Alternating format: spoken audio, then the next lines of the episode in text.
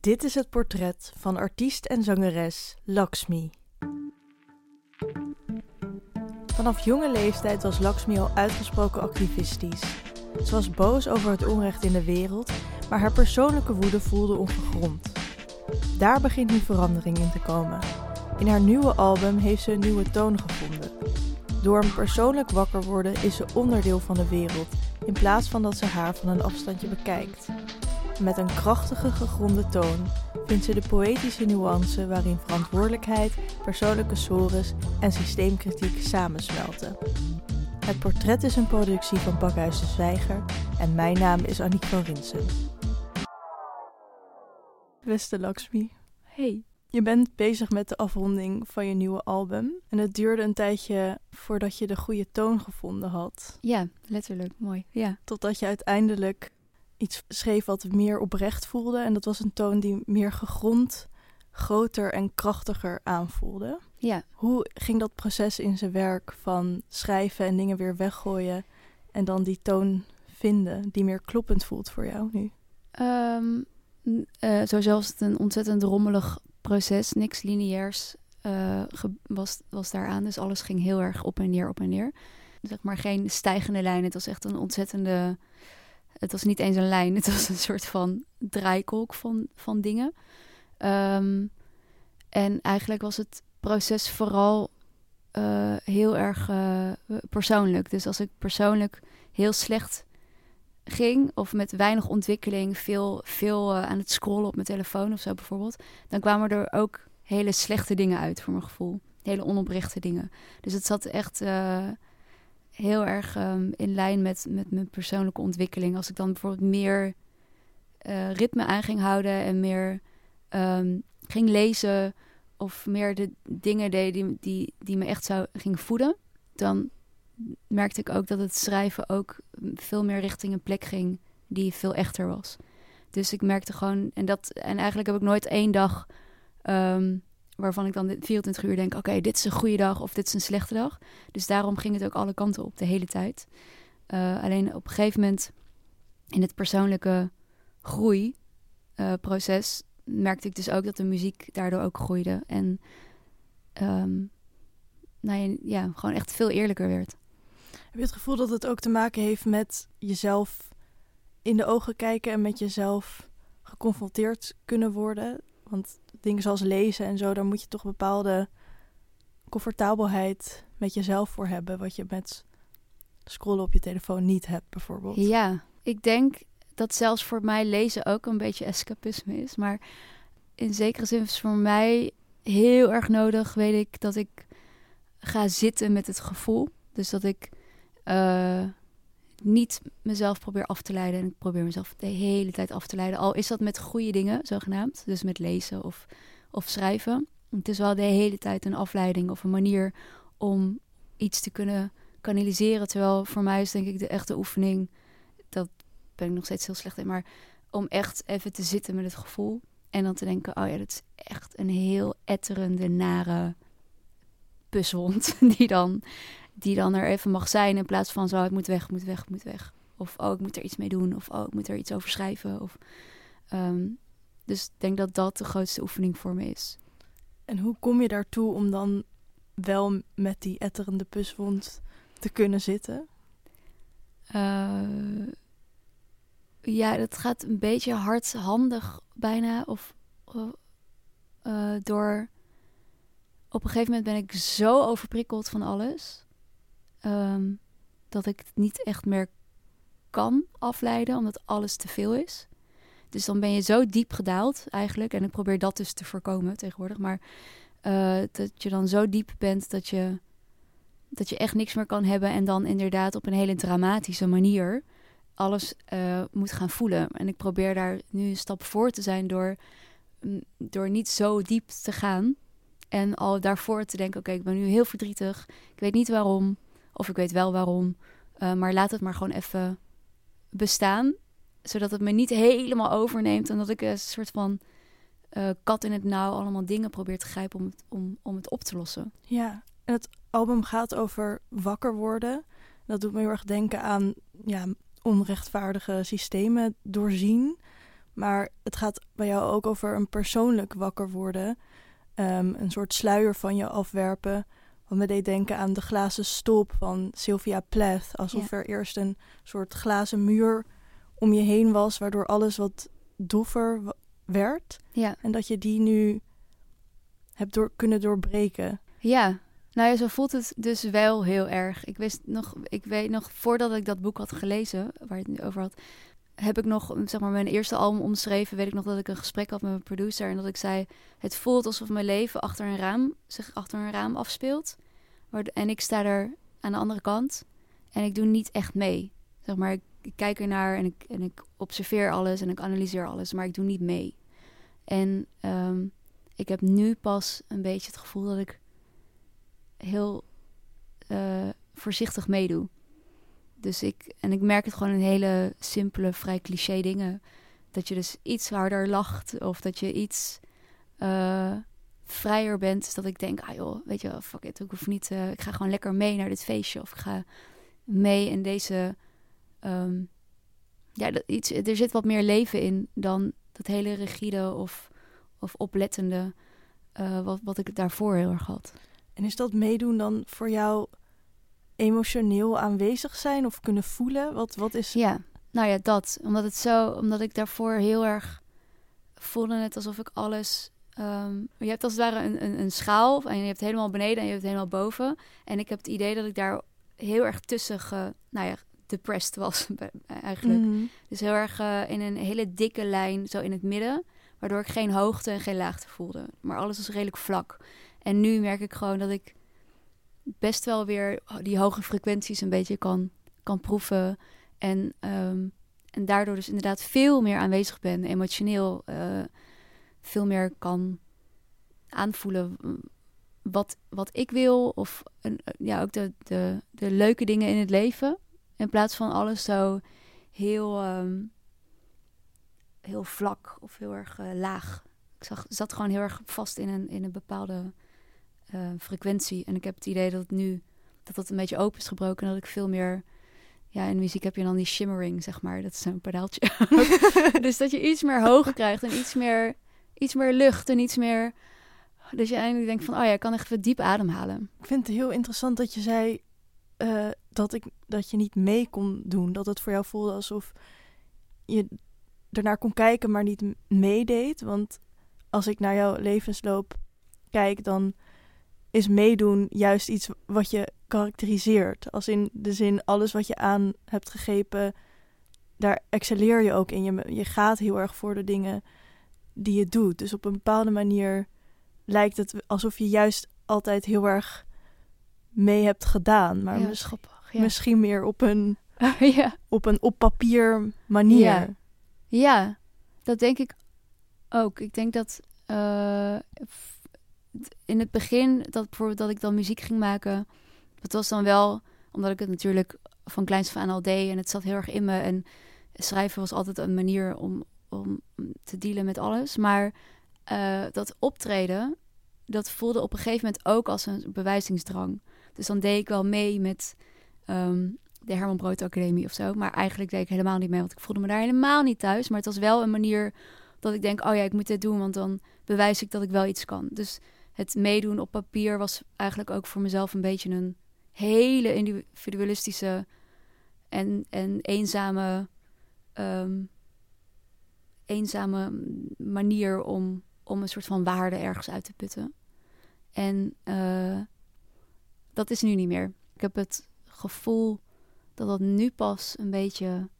Eigenlijk bij, bij Wie is de Mol was dat heel erg dat ik, dat ik echt dacht: oh, ik kan niet meedoen, want dan moet ik in een groep. En dan moet ik dus meedoen. en dat vond ik echt super eng. Uh, en uiteindelijk was dat eigenlijk ook een moment dat ik dacht: oh, mensen vinden mij wel gewoon chill. En ik vind mensen ook chill. En ik nog, nog steeds wel met, met een teen erin hoor. Dus het was nog niet helemaal, zeg maar, hoe ik nu, nu ben, hoe ik me nu voel. Um, maar dat was wel een beetje een kantelpunt dat ik dacht: oh, ik kan gewoon. Je kan mij dus gewoon ergens droppen. En dan heb ik het best wel naar mijn zin. Um, niet dat dat hele normale omstandigheden zijn hoor. Maar zeg maar, ik kan mezelf best wel uh, thuis voelen. Toch. Een beetje. In ieder geval meer dan ooit toen. Want de toon die je dus nu in je nieuwe album hebt gevonden is wat krachtiger of wat meer echt jezelf laten zien op een bepaalde manier. Maar je beschreef ook dat het ergens voelt als meer volwassen zijn en meer verantwoordelijkheid nemen voor je eigen gevoelens en zijn. Ja. Hoe zie jij die verantwoordelijkheid? Ik vind het bijvoorbeeld heel typisch als je, tenminste toen ik echt zo in die puberale fase zat, dus niet, dat, dat heeft nog best wel lang geduurd, ehm, dat ik dan uh, in mijn muziek het heel makkelijk vond om bij wijze van spreken te zeggen: door jou voel ik me zo. En door jou voel ik me zo en deze wereld laat me zo voelen. En alleen maar die thema thematiek. En dat is op zich prima, want daar resoneerde ik als een gek mee. Dus ik vond dat van andere mensen dan ook heel fijn om te horen. Als andere mensen muziek maakten die dat dan uitdroeg. Ja. En ik merk nu dat ik daar heel geïrriteerd en moe van raak. Omdat ik denk, ja, hallo. ik ben natuurlijk gewoon een, een, een, een wezen met verantwoordelijkheid over mijn eigen gevoel. En natuurlijk gebeuren er dingen die me volledig overvallen en overwelmen. Maar um, ik, vind het, ik vind het nu gewoon een beetje zwak als dat alleen maar het uitgangspunt is. En ik uh, merk dat ik heel fijn vind om mensen te horen of om mensen om me heen te hebben die helemaal niet zo erin staan. Dus die juist wel denken van oké, dit is mijn, um, mijn verantwoordelijkheid hoe ik hierop reageer. Mijn verantwoordelijkheid hoe, hoe hard dit me raakt. Uh, dus die zich, die zich gewoon, die zijn veel krachtiger. Zijn veel krachtigere mensen. En dat is dan toch wel mijn ambitie om dan zo te worden. Dus om minder als een blaadje heen en weer ge, gewaaid te worden door, door alles, door, door ook maar een heel klein zuchtje wind. Uh, dus ik ben veel liever dat ik denk, oh ja, om me heen kan de hele shitshow gaande zijn. En ik blijf staan en ik doe wat nodig is om mezelf te laten staan, maar ook om de wereld wat meer, ja, in je eentje is wat moeilijk, maar om iets, iets positiever effect te hebben dan, dan dat je, zeg maar, door de wereld gaat die helemaal alleen maar soort als slachtoffer. Ik wil gewoon geen slachtoffer zijn van, uh, van, van de shitshow van de wereld. Als je dus naar de shitshow kijkt en volgens mij ook erkent dat het een, dus een shitshow ja, is. Een shitshow, ja. Um, en je zei ook dat je muziek juist door die pijn uh, uit te dragen ook heel erg resoneerde. En dat het ook heel fijn kan zijn om daar juist naar te luisteren. Dus hoe, ja, hoe zie je de rol van het erkennen van de pijn en het onrecht. Uh, en ook dus die verantwoordelijkheid nemen. Want het is, klopt ook waarschijnlijk weer niet om alle verantwoordelijkheid bij jezelf te houden. Ik denk dat je wel die erkenning nodig hebt van het is een shitshow ja. en er is heel veel onrecht en er zijn heel veel dingen uh, die niet kloppen en dat het logisch is dat ik me daar slecht over voel. Ja. Dus hoe balanceer je die, die dingen? Dat is een hele goede vraag, want dat gaat heel erg heen en weer.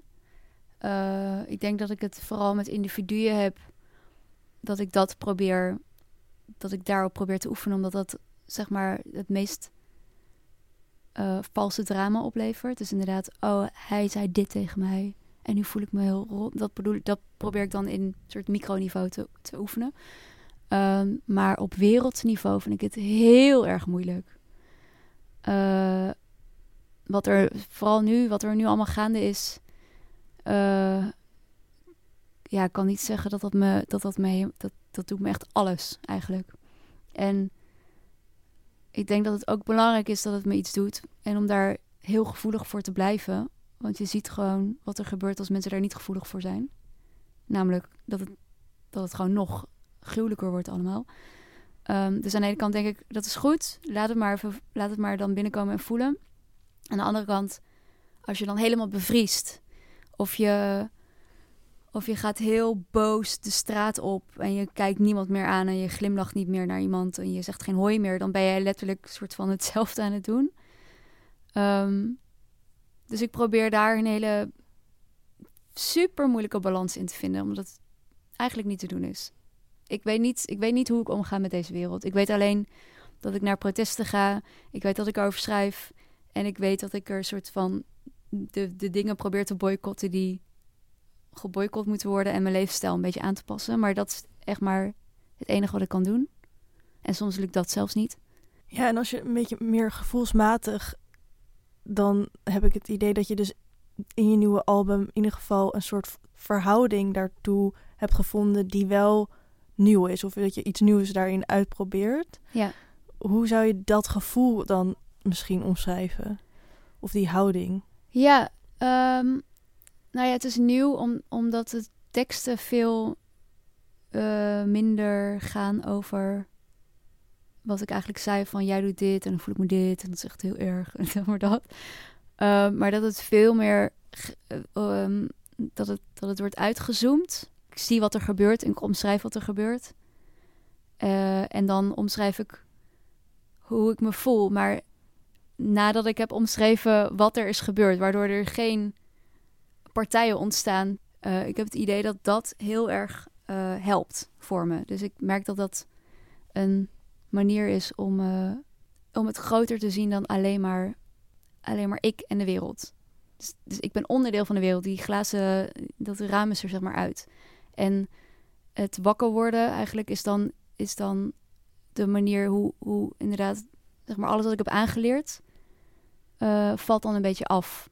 Dus de, de manier hoe wij in het systeem functioneren verbrokkelt een beetje. Dus alles wat ik wat ooit als waarheid is aangeleerd op school of door je ouders, uh, dat brokkelt af. En uh, intuïtief kan ik dan helemaal mezelf weer opbouwen met oké, ik voel en alles dat dit klopt. En dat, dat de, deze manier van eten of deze manier van leven of met andere mensen of uh, dat, dat klopt helemaal. En daar ga ik dan maar van uit dat dat juist is.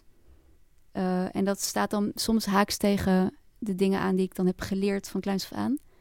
Maar dat voelt een beetje als dat wakker worden en mezelf dus plaatsen in de wereld in plaats van um, een soort van in een stramien proberen te proppen wat niet past.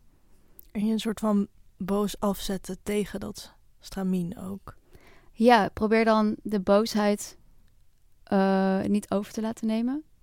Want dat voelt dan ook weer een beetje als een soort compensatie of, of als een soort van uh, rebellie die niet meer nodig is.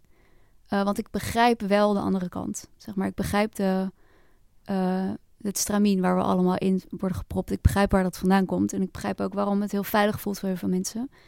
Uh, maar ik begrijp ook waarom letterlijk iedereen in een burn-out zit nu. Omdat het gewoon niet werkt. en, en ja, dus met dat begrip kan je onmogelijk heel boos worden. Ik kan wel gefrustreerd raken daarover. Maar probeer dat heel erg uit een soort van compassie te, te bekijken. Dat ik denk, oh ja, iedereen, uiteindelijk doet iedereen denk ik zijn best. Vind ik moeilijk om te zeggen, want soms denk ik, really? maar uh, ja, ik probeer dat wel een beetje te... Ik, ja, probeer dat heel erg te geloven. Je was vanaf jongs af aan al best wel activistisch. Je was actief in de kraakbeweging, ja. dierenliefhebber, vegetariër. Op je 12, 13e al uitgesproken antifascistisch met een pet gegen nazi's erop. um, en van jongs af aan was je ook al graag op het podium te vinden. En je wilde je leven ook daaraan toewijden. Ja. tijdje ballerina geweest, maar dat was iets te institutioneel voor je. ja. Hoe keek de Lakshmi van 12, 13 naar de wereld en haar eigen rol daarin? Ik denk dat, dat zij heel erg kwaad was. Echt heel erg kwaad. Maar ook om verschillende dingen. Dus ook om de wereld, maar ook uit um, nou ja, ik heb, ik zeg, laatste tijd zeg ik, ik heb mezelf soort van uit huis geplaatst. voordat, het, voordat ik mijn ouders die in die positie zetten, zeg maar. Dus ik was wel heel erg bewust van hoe moeilijk ik was. Of hoe, um, hoe uh, wat ik allemaal deed, dat dat allemaal niet klopte. En dan heb ik het niet over het activistische, want dat klopte voor mijn gevoel zeker wel. Um, maar gewoon de, de boosheid, die klopte niet. En dat had ik wel door, maar ik voelde zo alsof je op een paard zit en, je, en die slaat op hol en je, je, je moet maar blijven zitten, want anders val je eraf. Dat gevoel had ik heel erg. Um, dat paard mij zijnde en degene die erop zat ook, ik zijnde. Um, dus ik had alles door wat het frustrerend maakt, omdat het... Uh, om, ik heb nooit het idee dat ik echt heel erg los kon komen van mezelf. Of van, die, van dat hoofd die heel heel, heel erg zag wat er allemaal gebeurde. Dus ik kon wel boos zijn, maar dan voelde ik me schuldig. Of ik kon heel verdrietig zijn, maar dan voelde ik me een aansteller. Of ik kon wel heel erg uh, schoppen tegen iets. Maar ik wist dat dat geen zin had als klein kind. Of klein, ja, 13-jarige. Uh, dus ik deed alles uit intuïtie. Maar um, die werd altijd terug... Ja. Zat er ook altijd bij. Altijd, ja. Ik vind het ook best wel heftig om te horen dat je dus die boosheid die ergens niet vond kloppen of zo. Want als die boosheid er is, dan, dan ja, is hij er. er. ja. ja, maar dat is dus, dat vind ik nog steeds. Ik denk dat het, dat boosheid daarvan een van de moeilijkste voor mij emoties is. Omdat ik best wel vaak boos ben. Uh, maar ik heb geen idee wat ik daarmee moet. Omdat het gewoon. Um, het, ja, voor mijn gevoel klopt het niet. Terwijl, inderdaad, wat je zegt, het is er gewoon. En het, het klopt ook wel. Maar op een of andere manier is dat toch. Ik weet niet of dat aangeleerd is hoor. Maar um, ergens wel, denk ik, zo van, nou, hè, doe even rustig, joh. Hè, je hoeft niet te schreeuwen. Van, jawel, ik wil wel schreeuwen. Gewoon, alles wordt zo gedempt. Vooral misschien in Nederland, dat überhaupt iets van temperament al meteen eng is. Of meteen al heel agressief is. Terwijl, ja, ik denk dat het heel gezond is om, boos te zijn. Uh, maar dat was echt wel een issue toen. Ja. En, en wat maakt dan dat je toch zegt, het, het klopt niet? Ja, omdat ik denk dat die boosheid gericht was naar, uh, naar de juiste dingen, zeker wel. Maar ook gewoon naar totale. Um, ja, nou ja, het, het, beeld was niet compleet waar ik boos op was. Want ik was boos op het systeem. En dat ben ik nog steeds. Dus dat klopte. Alleen dat was zeker niet, eh, vooral niet op mijn dertiende, het hele verhaal. Ik was helemaal niet per se boos op het systeem. Ik snapte geen reet van het systeem. Ik wist alleen uh, dat ik, waar ik tegen was. maar uh, het complete verhaal was: ik was boos op mijn thuissituatie. Ik was boos op school. Ik was boos op leraren, op individuen, op, op waarschijnlijk op mijn ouders. Maar dat heb ik nooit soort van toegegeven, omdat ik, omdat ik mezelf een heel moeilijk kind vond. Dus ik heb dat allemaal zo van op, me genomen. dus waarschijnlijk was ik gewoon heel boos naar mensen toe waar ik dat niet. Uh, ik, ja, ik zag het niet of ik wilde het niet zien. Dus dan richt je gewoon vol je woede op het systeem. Wat heel cool is op dat moment ook. En ja, maar ja, het was gewoon totaal niet compleet. Het is misschien ook een beetje proxy woede voor dus misschien je thuissituatie of meer persoonlijke problematiek als je die dan op de wereld aan zich kan plakken, dan misschien iets minder kwetsbaar. En dat komt ook nog een ja. edgy imago bij kijken. Precies, lekker punk. ja. Nee, ik denk wel dat dat allemaal meespeelt. Dat ik dacht, oh ja, dan ben ik een rebel, en dan ben ik punk en dan ben ik een weet je, kraker. En, dan ben ik... en dat was ook allemaal, dat deed ik dan echt wel met liefde ook. Het was geen soort van neppe actie, maar uh, nou, ja, het was gewoon, het, was misschien 20% of 10% van wat er echt aan de hand was. En uiteindelijk haalt dat je natuurlijk in, gelukkig. Uh, en dan word je met je neus op het feit gedrukt wat er nou eigenlijk daar allemaal onder zit. Uh, dus ik denk dat dat wel, ja, het was natuurlijk gewoon een, een goede uitlaatklep. Maar liever dat dan, weet ik veel, dat, dat soort van, dat wat je nu heel veel ziet, naar mijn mening, als je ziet wat de grootste partij is geworden. Volgens mij zitten mensen ook nog steeds allemaal dingen te projecteren op, op groepen mensen die dat helemaal niet, die daar helemaal niks mee te maken hebben. Dus dan denk ik ook wel van ja, de hele wereld zit daar aan vast. En ik ben blij dat het mij heeft ingehaald, waardoor ik wel allemaal moest gaan kijken naar de, naar de werkelijkheid. Wat gewoon een hele vieze werkelijkheid is. En, en gewoon, een, gewoon een heel stom stuk om daarmee te, te, te, te handelen, zeg maar. Maar in ieder geval merk ik wel dat het helpt. Ik ben minder kwaad op, op random dingen. En ik heb het idee dat, de, dat nou ja, de hele wereld, maar vooral Nederland daar wel echt vast in zit. Dat ze heel erg kwaad zijn op de dingen die daar totaal niks eigenlijk te maken mee hebben. Nog zo'n media um, onder regie van Anne-Christine Gardido is een uh, documentaire aan het maken over de relatie tussen jou en je vader en um, de relatie tussen jouw vriend en zijn. Ja. vader. Die documentaire is ook een aanleiding voor jou om naar je eigen gezin en gezinsstructuren te gaan kijken. Ja.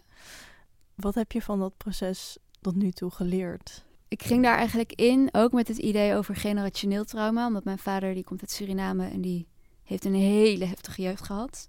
En hij heeft mij bijvoorbeeld heel vrijgelaten, maar er sijpelen altijd dingen door, eh, generatie op generatie. Eh, wat ik dan merk. Dus het voelt een beetje als een soort van echo die ik hoor wat hij heeft meegemaakt. Ook al heeft hij zo zijn best gedaan om dat niet te... Door te geven. Ja, maar goed, je, ja, je bent ook maar een mens. Ehm, dus eigenlijk ging ik daar het, met dat, dat idee erin. Ehm, maar toen ik bijvoorbeeld de eerste edits terugzag, toen dacht ik echt, oh, ik zie mezelf ook opeens in de dynamiek met mijn vader. Ehm, wat ogenschijnlijk heel goed en prima is en dat het ook wel is. Maar ik merk ook aan mezelf hoe ik mezelf positioneer tegenover hem. En hoe hij zich positioneert tegenover mij. En natuurlijk is dat op beeld mega confronterend, omdat je, omdat je, ik word nooit gefilmd met mijn vader. Ehm, en, en dat dwong me ook echt naar te kijken van, oké, hoe, hoe ben ik in het gezin? Ik ben, een, ik ben het jongste kind, ik was het lastigste kind zogenaamd. Ehm, of in ieder geval heb ik mezelf dat bestempeld, Mhm. maar zeg maar niemand heeft dat ontkend, dus dat, dat was gewoon een feit. Want jij, Eh, had, jij had onkloppende woede. ik had ontkloppende woede de hele tijd. ja. En ik werd van school, ik, weet je, ik ging van school af. En helemaal, helemaal, alles was redelijk heftig. ehm, als je een papier, papier ziet. Eh, en als ik het nu dan terug hoor, dan denk ik ook, oh ja, Jezus, best wel een heftige periode, ook voor mijn ouders. Ehm, en ehm, ja, nu zie ik mezelf in dat gezin en dan denk ik ook van, oké, waarom was die woede daar? En ik ben er nu pas dat ik echt durf te zeggen van, oh ja, dat kwam ook door die gezinssituatie. En het kwam ook door, het kwam niet alleen maar door school, want dat is een heel verhaal apart, dat was vers- verschrikkelijk. Ehm, maar het kwam ook door mijn ouders, het kwam ook door de manier hoe, hoe dingen zijn gegaan. En dat is natuurlijk heel logisch, want iedereen maakt de hele tijd fouten, vooral met opvoeding, denk ik. Ehm, maar ik ben er nu pas dat ik, dat ik dat durf te zeggen. En dan voel ik me alsnog rete schuldig als ik dat zeg. Zeg maar het idee dat ik dat dan zeg en dat mijn ouders dat horen, vind ik echt vind ik misschien wel het allerergste wat er is. Eh, maar ik moet het zeggen, want het is, het is een gigantisch onderdeel geweest. En ehm, er is, bedoel, er is, eh, er is niet geslagen of er is geen heftige, er is helemaal niks gebeurd wat dat betreft. Maar ik ben zo gevoelig voor energieën en energetisch klopte er geen reet van. En ik heb dat allemaal een soort van als op me genomen van, oh, dit is mijn, mijn fout. Oh, dit moet ik gaan oplossen.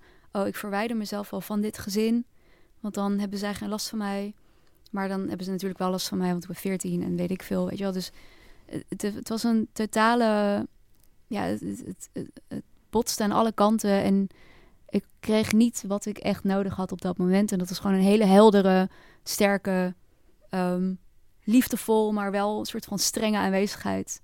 Die even, die mij zou, als het ware, zou kon pakken en zo op een stoel zou kunnen zetten en zeggen: hey, ik, wat is er nou aan de hand? Weet je wel, dus dat was er niet.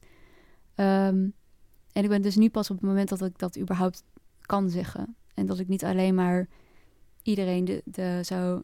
Dat ik niet alles kan overanalyseren, maar dat niet aanraak. Wat klopte er dan energetisch niet? Of wat miste je of wat voelde je juist wel wat in de weg Ehm, zat? Nou ja, bijvoorbeeld, bij- het was altijd heel en nog steeds echt super liefdevol. En, en, en ik weet echt dat mijn ouders echt door het vuur zouden gaan voor me. Ehm, maar ik denk in principe dat het, zeg maar, op school werd ik heel erg gepest en heel erg echt ook fysiek eh, m- mishandeld soms. En eigenlijk komt erop neer dat ik miste ehm, dat iemand volledig zag wat ik nodig had. En dat is wel gebeurd op andere vlakken. Bijvoorbeeld gitaar spelen, weet je wel, pianoles, eh, ballet was een groot onderdeel. En dat, dat, dat, dat was allemaal... eh, ik mocht eigenlijk alles doen wat ik heel graag wilde. Dus muziek, optreden. Ehm, maar emotioneel wat ik nodig had, was daar, eh, was daar meer moeite mee. En dan heb ik het vooral op basisschool, omdat dat een hele tekenende tijd is geweest. Eh, en gewoon heel, heel negatief heb ik dat ervaren. Eh, en dat je er dan dus niet zomaar af wordt gehaald. Want dat was een soort onmogelijke keuze, blijkbaar. Dat kwam in niemands hoofd op. Niemand, nee. Ook als ik het daar nu over heb, dan zeggen ze... oh, daar hebben we niet eens over nagedacht. Terwijl, ja, als mijn stiefdochter in dit geval... zeg maar echt geslagen zou worden op school... of elke dag uh, met buikpijn daarheen moest en weer terug... dan zou ik haar meteen van school halen. Um, maar dat was misschien in die tijd ook anders. En ik woon echt in een dorp waar dat ook niet normaal was. Dus ik denk dat dat ook te maken had daarmee. Um, waar het niet normaal was om van school te wisselen, bedoel je? Of? Ja, dat het niet, een, dat, dat, uber, dat dat niet gebeurde of zo. Behalve als je dan naar een andere stad ging verhuizen. Maar dat je niet in een dorp naar een andere school ging. Volgens mij was dat, een, was dat niet zo toen. En mijn broer die zat er ook op. Dus ja, dan is het soort van logisch dat ik daar dan ook in ging. Uh, dus wat dat betreft heb ik best wel gemist uh, dat ik daarin helemaal gezien werd. En beschermd. En beschermd, ja. Want ze gingen dan wel naar school om te praten en zo, maar ja, dat heeft dat werk, dat ja, dat heeft helemaal geen zin. Um, dus inderdaad, ik heb dat gewoon die emotionele dat gevoel dat je, dat je niet alleen staat. Wat dat betreft heb ik heel erg gemist. En dat merk ik, zeg maar, dat, dat galmt er nu nog steeds na. Dus de reactie die ik soms heb op dingen, denk ik, oh ja, dit is gewoon, uh, dat denk ik niet op dat moment hoor. Maar achteraf denk ik dan, oh ja, dat is best wel één op één, uh, heeft dat daarmee te maken. Dus dat ik heel erg het gevoel heb dat ik heel erg alleen sta. En dat ik een beetje bang ben om nog alleener te gaan staan. En uh, ja, dus, dus, dus aan de ene kant werd ik mega vrijgelaten en gevoed met alles wat, wat ik ook wilde. En heel, uh, heel erg gemotiveerd en gesupport in, in, in bepaalde dingen. En aan de andere kant heb ik heel erg het gevoel gehad dat ik alles, alles alleen moest oplossen. Dus dat is een beetje dat, dat contrast. En daar kom ik nu steeds meer achter. En ik voel me dan dus al meteen schuldig om dat te zeggen. Maar het is gewoon ja, wat het is. En ik neem ze dat ook helemaal niet kwalijk. Maar uh, het is wel gewoon zo gelopen kunst maken en creatief bezig zijn was een manier voor jou waarin je jezelf wel kon laten zien. Ja. Um, wat heel erg de ruimte daarvoor werd geboden, maar ja, dat is ook letterlijk performen op een bepaalde manier. Ja. Um, en misschien de meer kwetsbare kleine Lakshmi die beschermd moest worden. Ja, die die was er niet. Nee, het is wel goed dat je dat zegt hoor, want dat performen is, dat is natuurlijk het, het allerveiligste wat ik kan doen. En in die performance, het blijft altijd een performance. Je staat altijd op een podium, iedereen houdt zijn bek en kijkt naar jou. Um, en daarin probeer ik dan wel zo eerlijk mogelijk te zijn en dan wel te praten over dingen of te zingen over dingen. Uh, maar het blijft inderdaad een performance. Um, en dat was eerst inderdaad in een punkbandje om heel hard te schreeuwen. En uh, zeg maar, het heeft allemaal, mm, allemaal uh, manieren aangenomen, of vormen aangenomen.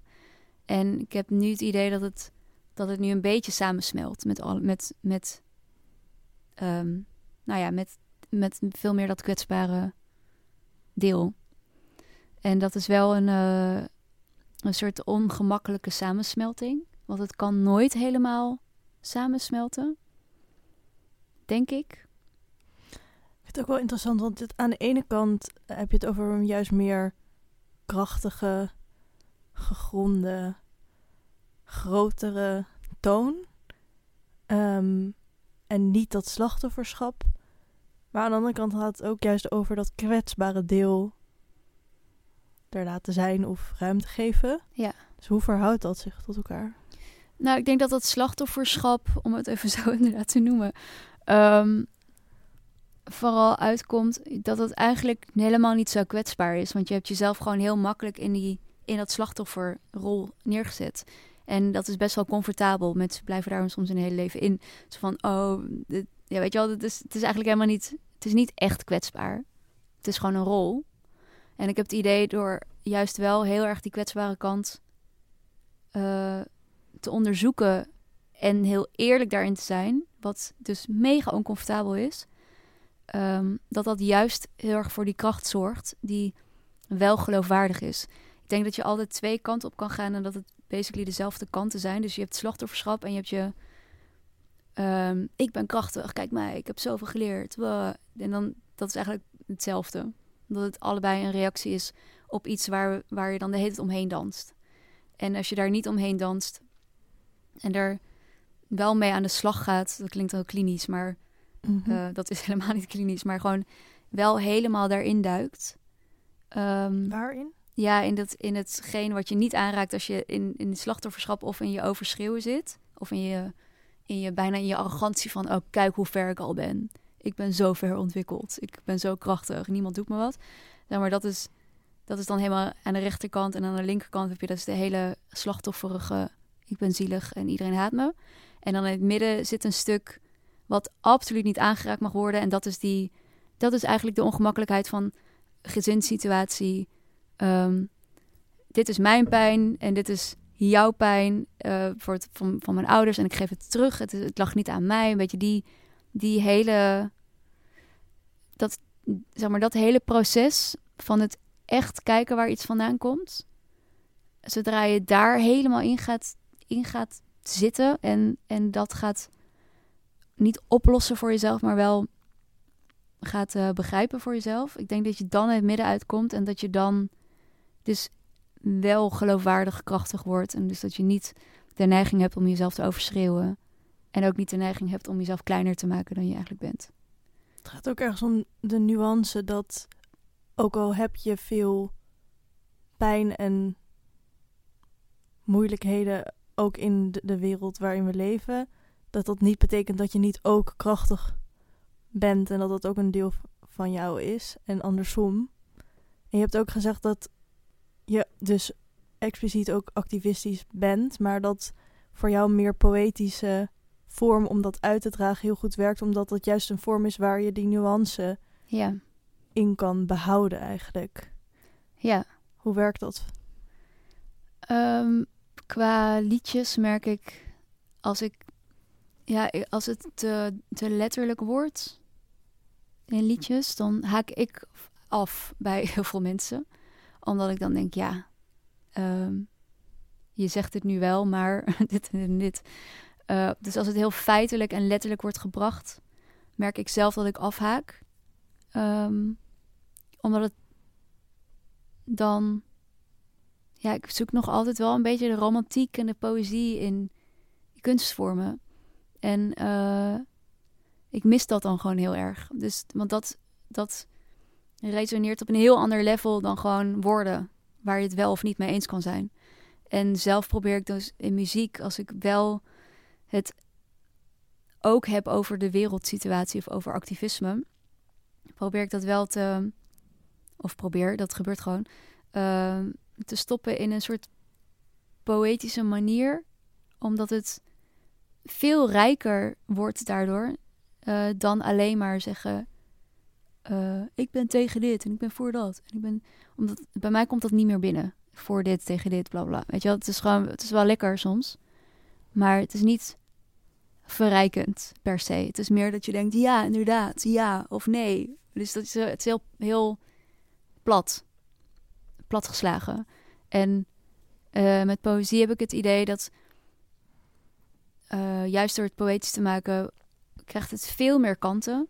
Wordt het heel erg vanuit jezelf verteld. Dus dan kan je er, ja, dan kan je er niet ehm, heel plat in zijn eigenlijk. En resoneert het op een veel dieper level dan alleen maar woorden.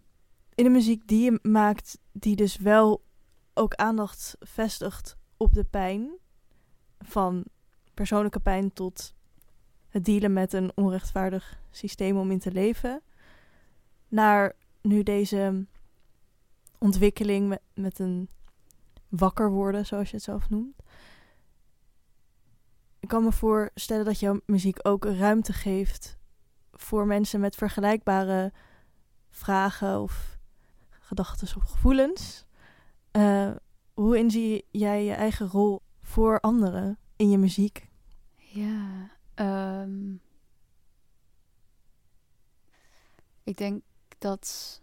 Oh, ik vind het heel moeilijk omdat, omdat ik mm, nooit heel erg. het- Zeg maar, het, is, het was bijna dat het me verbaasde dat mensen zo dingen herkennen. Het was eerder voor mezelf dat ik dat zij mij. ehm, zeg maar, sommige mensen die zeggen: Oh, ik luister je muziek, want dan voel ik me minder eenzaam daarin.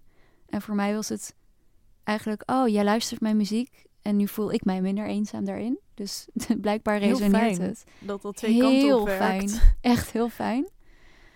En eh, ik heb dat nog steeds een beetje dat ik dan denk. Het is, ik vind het altijd wel de.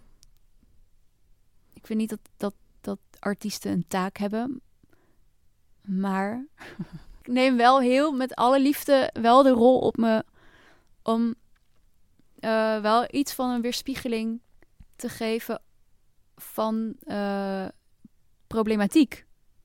Nou, ik vind misschien wel dat artiesten een taak hebben eigenlijk. Ja, ik vind wel dat artiesten een taak hebben. Ik vind, ik vind het gewoon belangrijk dat in kunstvormen, welke kunstvormen dan ook, iets van een weerspiegeling is. En dat, dat het niet leeg is. Dat vind ik heel belangrijk eigenlijk. En eh, ik heb het idee dat heel veel nu best wel leeg is.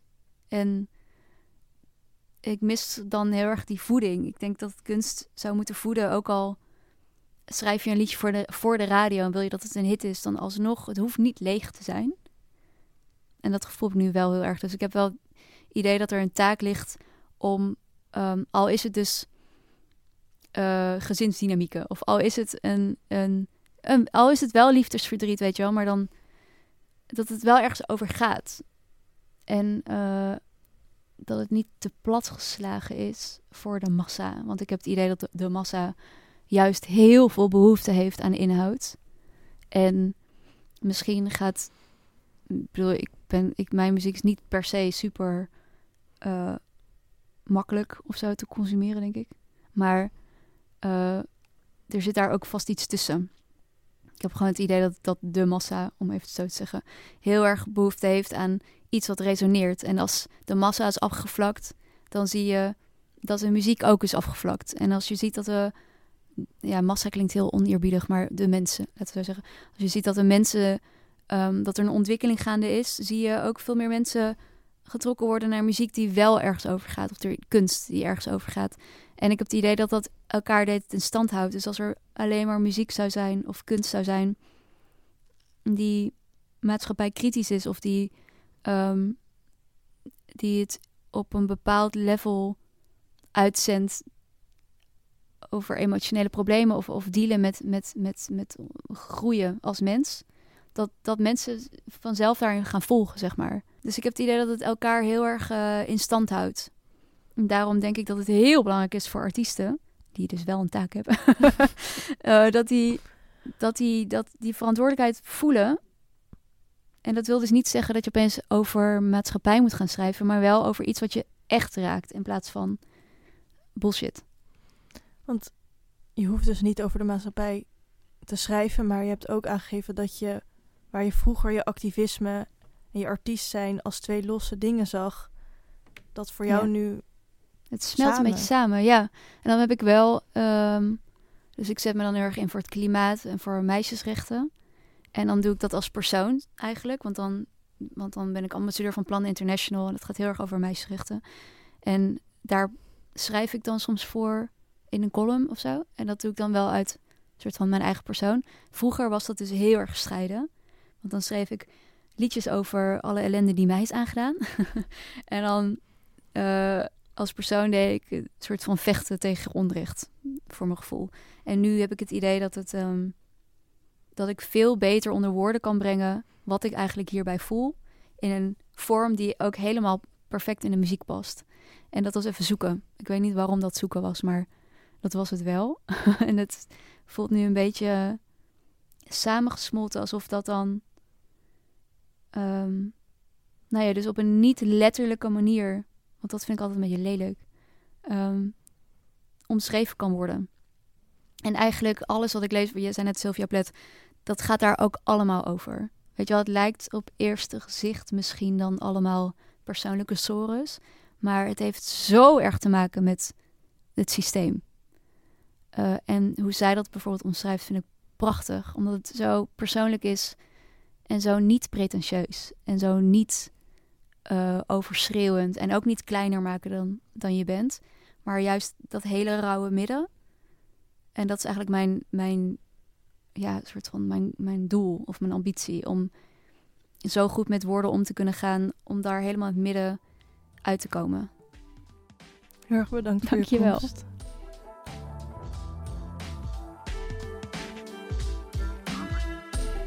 Dit was het portret van artiest en zangeres Lakshmi. Het portret is elke twee weken op dinsdagochtend te horen in je favoriete podcast-app. Volgende keer spreek ik met activist, theater- en podcastmaker Nadia Tilon. Wil je op de hoogte blijven? Abonneer je dan op onze podcast of volg ons op Instagram via @pakhuisdezwijger.